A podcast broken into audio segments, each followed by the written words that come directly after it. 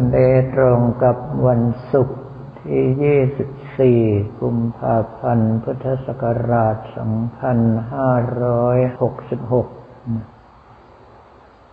ช่วงนี้ก็ต้องทนเหม็นกลิ่นสีกลิ่นทินเนอร์กันหน่อย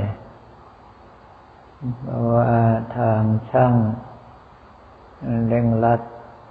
ในการสร้างพิพิธภัณฑ์ ซึ่งเป็นช่วงที่จะต้องลงสีตอนนี้ก็สำคัญที่ว่าพระพุทธรูปแก้วของเราที่ช่างกำลังขัดแต่งอยู่ จะต้องส่งมาทันกำหนด ไม่อย่างนั้นแล้วถ้าเขาปิดประตูก็เข้าไม่ได้ เพราะว่าส่วนที่ให้คนเดินคับแคบเกินไป ไม่สามารถที่จะเคลื่อนย้ายพระพุทธรูปแก้วองค์ใหญ่ขนาดนั้นได้ งานพวกนี้จะเร่งรัดเข้ามาแล้วก็ ค่าใช้จ่ายจากที่เคยคุยกันว่าประมาณ เดือนละแปดล้านบาทกับผมมัต้องภาพตั้งแต่ทำงานมานี่ไม่เคยเชื่อเลย แล้วพระท่านก็จะเห็นว่าเดือนหนึ่งเขาจะเบิกทั้งสามงวดสี่งวด เพราะว่าช่วงนี้เป็นช่วงซื้อเข้าของต่างๆ ที่เกี่ยวกับพวกสื่อมัลติมีเดีย แสงสีเสียงซึ่งพอตรวจสอบการซื้อเสร็จสับเรียบร้อยก็สามารถที่จะส่งงานงวดต่อไปได้เลย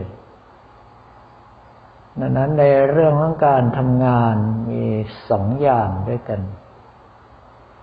อย่างแรกก็คือเงินพร้อมอยู่ในมือแล้วค่อยทำถ้าอย่างนั้นท่านทั้งหลายก็จะไม่เครียด แต่ว่าให้บวกสามสิบเปอร์เซ็นไว้เสมอถ้าสมมติว่าเงินหนึ่งล้านให้เตรียมไว้ล้านสามเป็นอย่างน้อย เพราะว่าในระหว่างที่ทำงานเข้าของบางอย่างอาจจะขึ้นได้ แบบเดียวกับช่วงที่กระผมนัตมภาพยังก่อสร้างอยู่ที่เกาะพระฤาษีเหล็กขึ้นราคาโลละเจ็ดบาท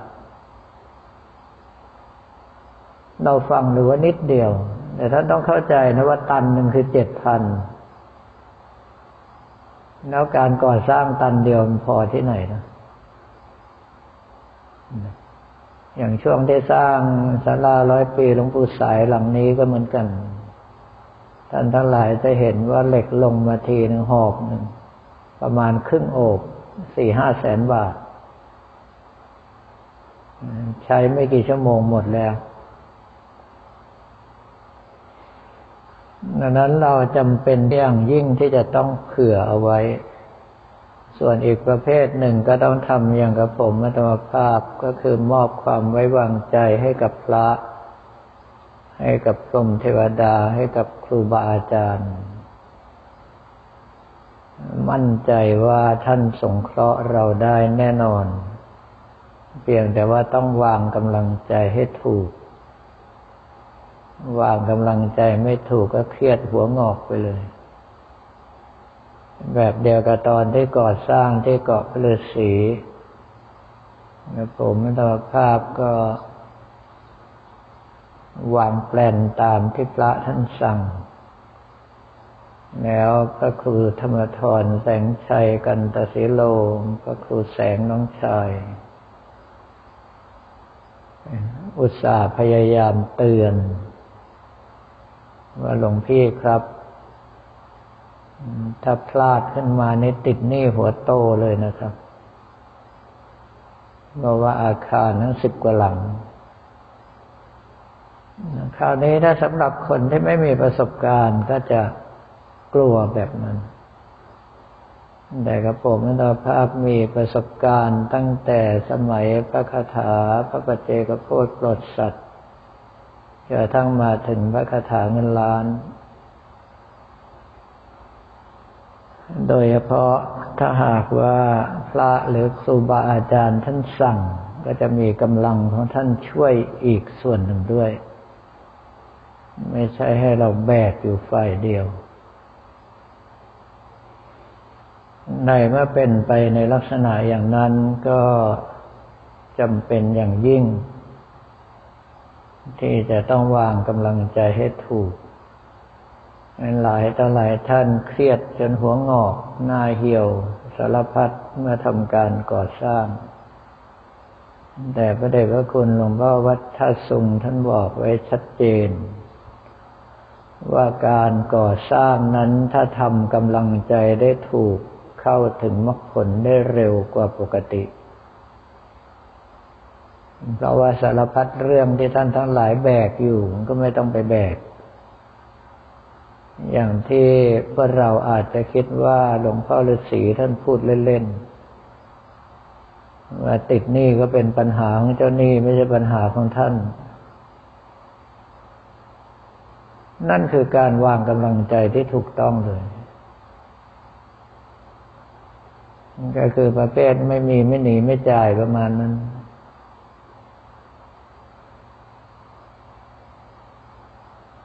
เพียงแต่ว่าการทำกำลังใจในระดับนั้นได้ ถ้าปล่อยวางไม่ได้จริง ๆ ก็แบกอยู่ดียังเป็นเรื่องที่ถ้าหากว่าใครจะออกไปทำการก่อสร้างทำไม่มั่นใจขนาดผมก็อย่าได้ทำแบบนี้ ก็คือหาทุนให้พอเสียก่อน แบบเดียวกับหลวงพ่อเจ้าคณะอำเภอทองผาภูมินั่นแหละ จะหลอกพระก็ถามว่าองค์ละเท่าไหร่สองแสนบาทครับผมธรรมภาพก็ถวายท่านสองแสนปรากฏว่าท่านหาเจ้าภาพได้อีกยี่สิบสามราย ก็แปลว่ายี่สิบสามรายนั้นคือส่วนกำไรล้วนๆเพราะว่าในส่วนที่ควรจะจ่ายนั้นก็ผมธรรมภาพรับเป็นเจ้าภาพไปแล้ว ถ้าหากว่าได้ในลักษณะอย่างนั้นก็เบาใจได้ แต่กับผมมันตภาพไม่นิยมเพราะว่าถ้าหากว่าได้แล้วก็คือทำเลย หรือว่าถึงไม่ได้ก็ทำอยู่ดีถ้าเป็นคำสั่ง ส่วนในระหว่างที่ทำจะได้หรือไม่ได้ก็ไม่ใช่เรื่องของกับผมอัตมภาพเหมือนกัน แบบเดียวกับสมัยที่ทำการก่อสร้างที่เกาะพระฤาษีใหม่ๆต้องวิ่งลงไปซื้อปูน ที่ในเมืองกาญจนบุรีเพราะว่าร้านค้าแถวทองผาภูมิไม่ตุนสินค้าไว้ให้แต่ผมมันภาพก็ลงไปก็สั่งปูนซีเมนทีหนึ่งสามร้อยลูก ลูกหนึ่งห้าสิบกิโลกรัมคราวนี้เป็นหน้าฝน แล้วเสร็จแล้วรถเป็นรถหกล้อของหน่วยป่าไม้ไม่มีหลังคาไม่มีอะไร แต่จำเป็น ในเมื่อจำเป็นถึงเวลาขนข้าวของขึ้นคนขับก็ยังกังวลบอกไม่ต้องกังวลหรอก เราทำงานให้กับพระพุทธศาสนา ของทุกอย่างเท่ากับเป็นของสงฆ์ถ้าเทวดาไม่ช่วยรักษาผมจะถือว่าเทวดาทำลายของสงฆ์อย่าได้ทะลึ่งคิดแบบนี้เชียวนะกำลังไม่พอโดนแน่นอนปลากว่าเทวดาท่านเกรงใจกลัวโดนข้อหา เลยกลายเป็นว่าฝนตกหนักกระหน่ำนำหน้ารถไปตลอดทางเลย ตั้งแต่เมืองการยันทองผาภูมิร้อยสี่สิบโล ก็คือตกตามปกติแต่ตกอยู่ข้างหน้ารถ รถวิ่งไปก็คือฝนหมดแล้ว เพียงแต่ว่าเรื่องพวนี้เราต้องประเมินกำลังตัวเองด้วย ถ้าหากว่ากำลังตัวเองไม่พอแล้วไปเรียนแบบทำตาม เดี๋ยวได้ตายกันบ้าง อย่างที่โบราณบอกว่าเห็นช้างขี้อย่าได้ขี้ตามช้าง ถ้าไม่ใช่ช้างด้วยกันขี้อย่างไรก็ก้อนไม่ใหญ่เท่านั้นเอาเป็นเรื่องที่ว่าเราฟังเอาไว้เท่านั้นเอง แล้วก็คาดว่าคงไม่มีใครกล้าทำแบบนี้ ไอ้คนที่กล้าทำยังไม่เกิด และไอ้คนที่คิดจะทำก็มีหวังโดนแน่นอนดังนั้นในเรื่องของการก่อสร้างถ้าหากว่าเราวางกำลังใจได้มันจะช่วยในเรื่องของมรรคผลได้เร็วมาก เพราะว่าการปฏิบัติของพวกเราถ้าไปภาวนาอย่างเดียว ผมมันธรรมภาพทำมาเองแล้ว ไปไม่รอด เพราะว่ากำลังของเรามีจุดสิ้นสุด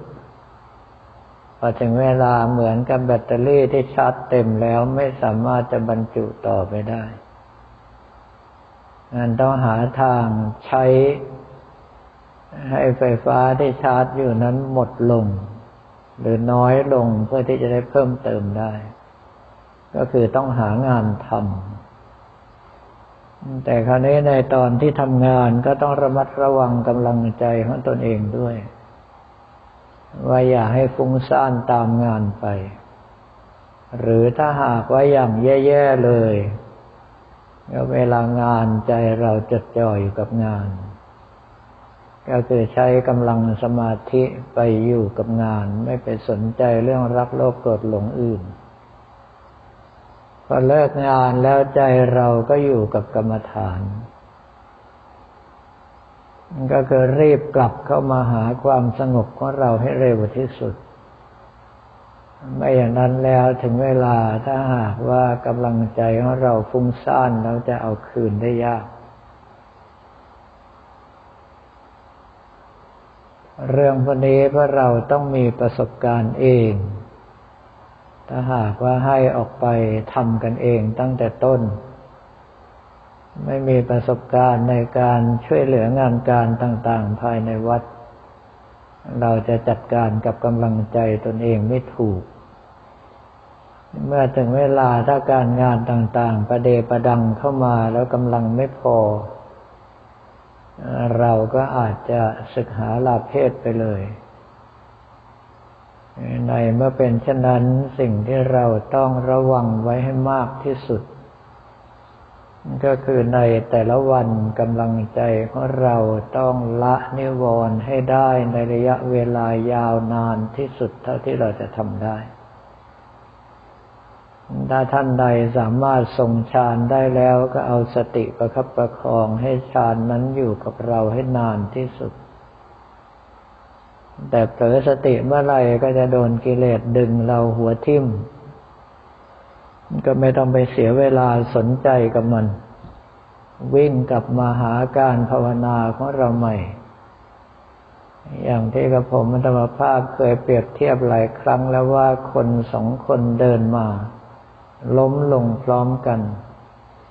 คนหนึ่งลุกได้ก็ไปต่อเลย